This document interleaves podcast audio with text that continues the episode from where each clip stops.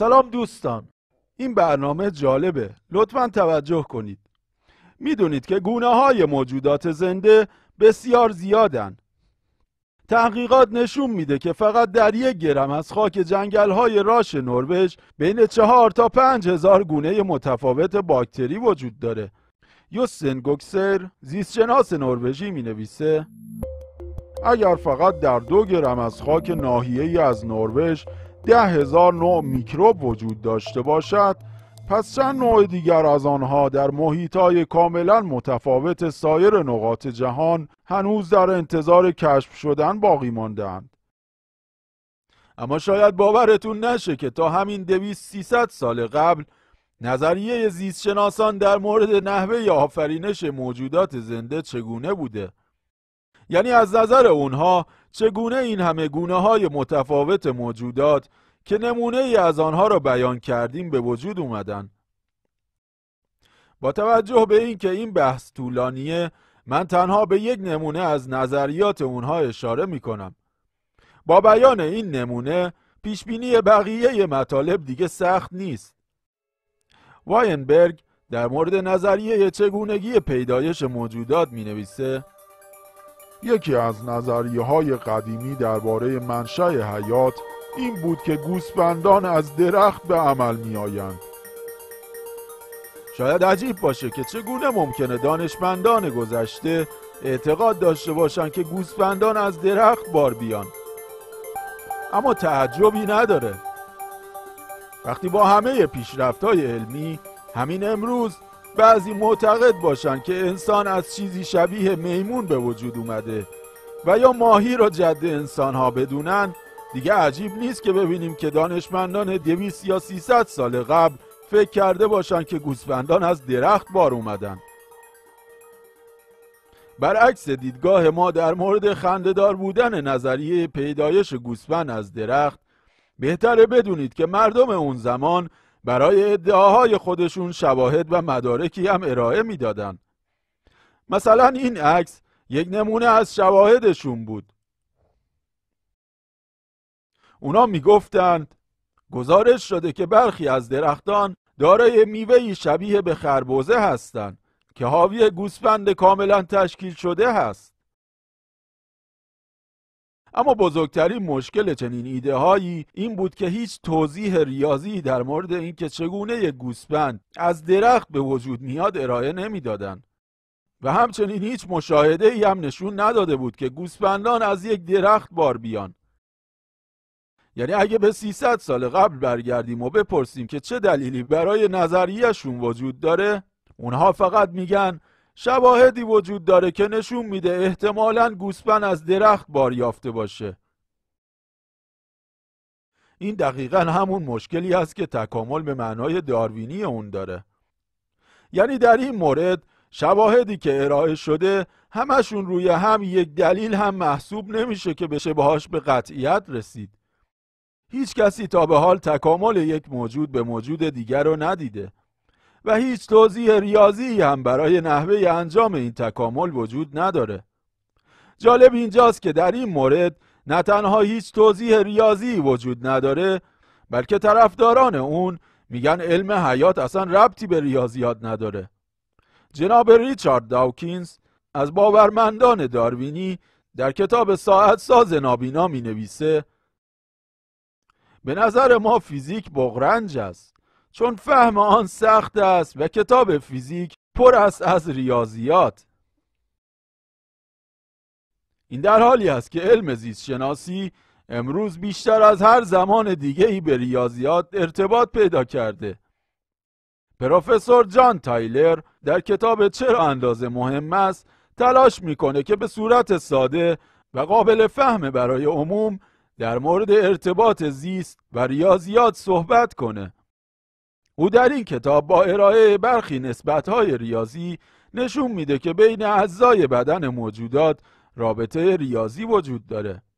حتی مبحث ژنها که به عنوان کدهای حیات معرفی میشه با توجه به اینکه رشد انسان را به صورت سبودی در فضا و زمان و درون رحم مادر بازسازی می‌کنه کاملا یک مبحث ریاضی محسوب میشه.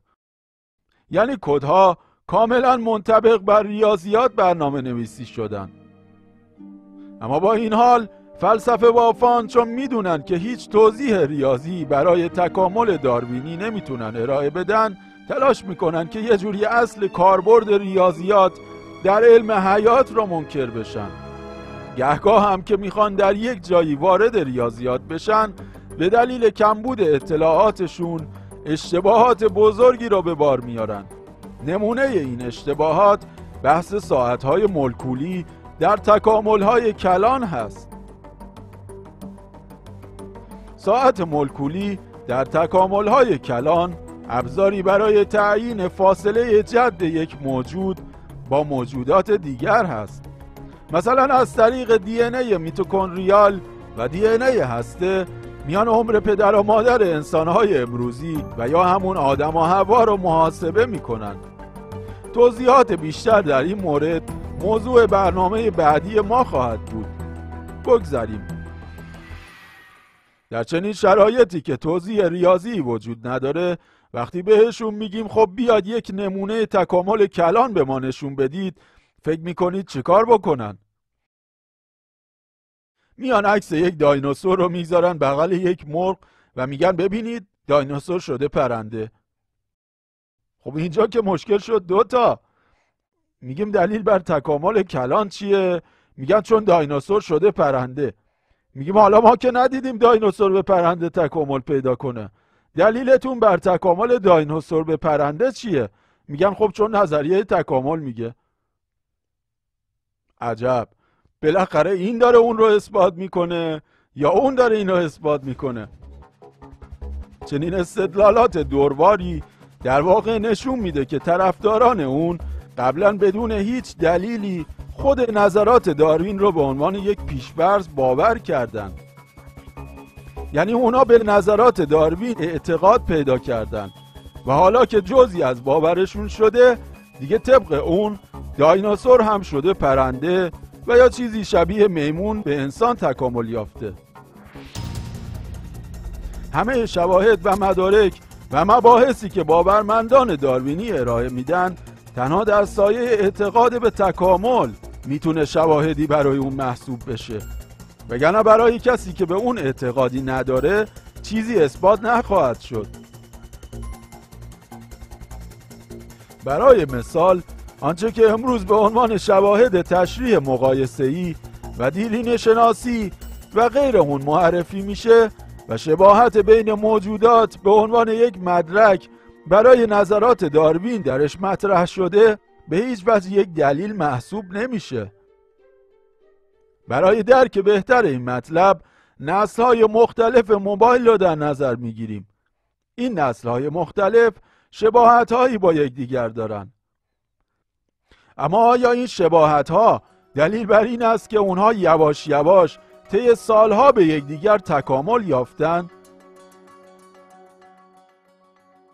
شباهت گوشی ها در داشتن LCD و باتری و قاب و غیره به این دلیل نیست که اونها از هم تکامل یافته باشند بلکه به دلیل اصول و شرایط و کاربردها و مباحثی از این قبیل هست. بنابراین از دید علمی این استدلال که شباهت دو چیز صرفا نشان از تکامل اونها باشه قابل پذیرش نیست. بلکه این شباهت ها می‌تونه علل دیگه ای هم داشته باشه. مدارک و شواهد زمانی ارزش پیدا می‌کنن که فقط یکی از گزینه ها رو قویا تایید کنه. و اگه قرار باشه که در کنار یک گزینه گزینه مقابل اون رو هم تایید کنن دیگه ارزشی نخواهند داشت. به این تصویر توجه کنید. همانطور که می‌بینید پژوهش های باستانشناسی و علمی نشون میده که فسیل های موجودات از یک نقطه آغاز یافته و در نقطه ای پایان یافتن. یعنی واقعیت نشون میده که همه موجودات نقطه آغازی داشتن که قبل از اون فسیلی مربوط به اون وجود نداشته. اما همانطور که می‌بینید این خطوطی که اونها رو به هم وصل کرده همون باور داروینی است که باورمندان با اعتقادات خودشون به هم وصل کردن و باور خودشون رو دارن به علم تحمیل می‌کنن. آنچه که مشاهدات و روش علمی به ما نشون داده این تصویر هست و نه این تصویر.